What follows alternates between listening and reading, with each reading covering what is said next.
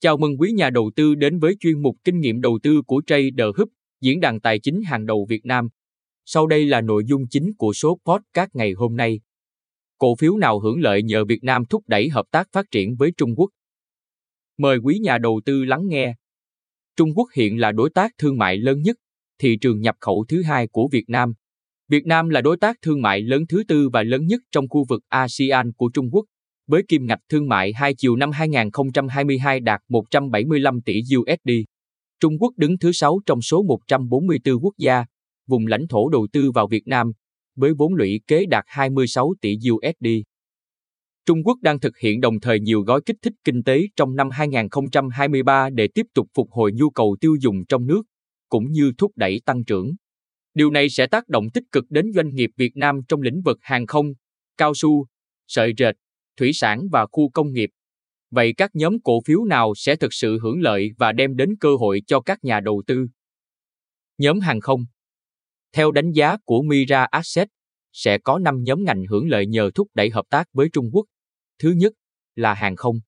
Trong chín tháng đầu năm nay, lượng khách quốc tế đến Việt Nam đạt gần chín triệu lượt và riêng khách Trung Quốc đạt hơn một phẩy một triệu lượt, cho thấy khách Trung Quốc đang dần hồi phục. Bên cạnh đó, Trung Quốc dự kiến sẽ có thêm một hãng bay tới Việt Nam giúp cho lượng khách sẽ tăng mạnh trong thời gian tới. Nhóm cao su.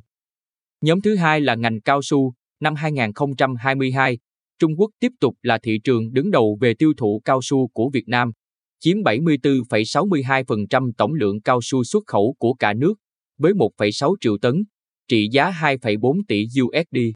Trong chín tháng đầu năm hai nghìn không trăm hai mươi ba, Trung Quốc vẫn là thị trường xuất khẩu cao su lớn nhất của Việt Nam, chiếm tám mươi phẩy tám mươi tám phần trăm về lượng và chiếm tám mươi phẩy bốn mươi mốt phần trăm về trị giá trong tổng xuất khẩu cao su của cả nước. Nhóm sợi dệt. Nhóm thứ ba là ngành sợi dệt, tổng kim ngạch xuất khẩu sợi dệt của Việt Nam sang Trung Quốc chiếm ba phẩy bảy phần trăm tổng giá trị xuất khẩu năm hai nghìn không trăm hai mươi hai đạt hai phẩy một tỷ đô la. Trong bảy tháng đầu năm hai nghìn không trăm hai mươi ba, kim ngạch xuất khẩu mảng này mang về hơn một phẩy hai đô la, tăng mười lăm phần trăm so với sáu tháng đầu năm. Nhóm công nghiệp.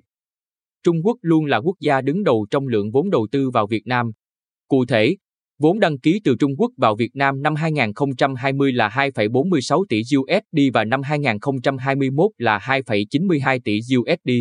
Trong đó, năm hai nghìn không trăm hai mươi hai đạt hai phẩy năm tỷ đô la, chiếm hơn chín phần trăm tổng lượng vốn đăng ký.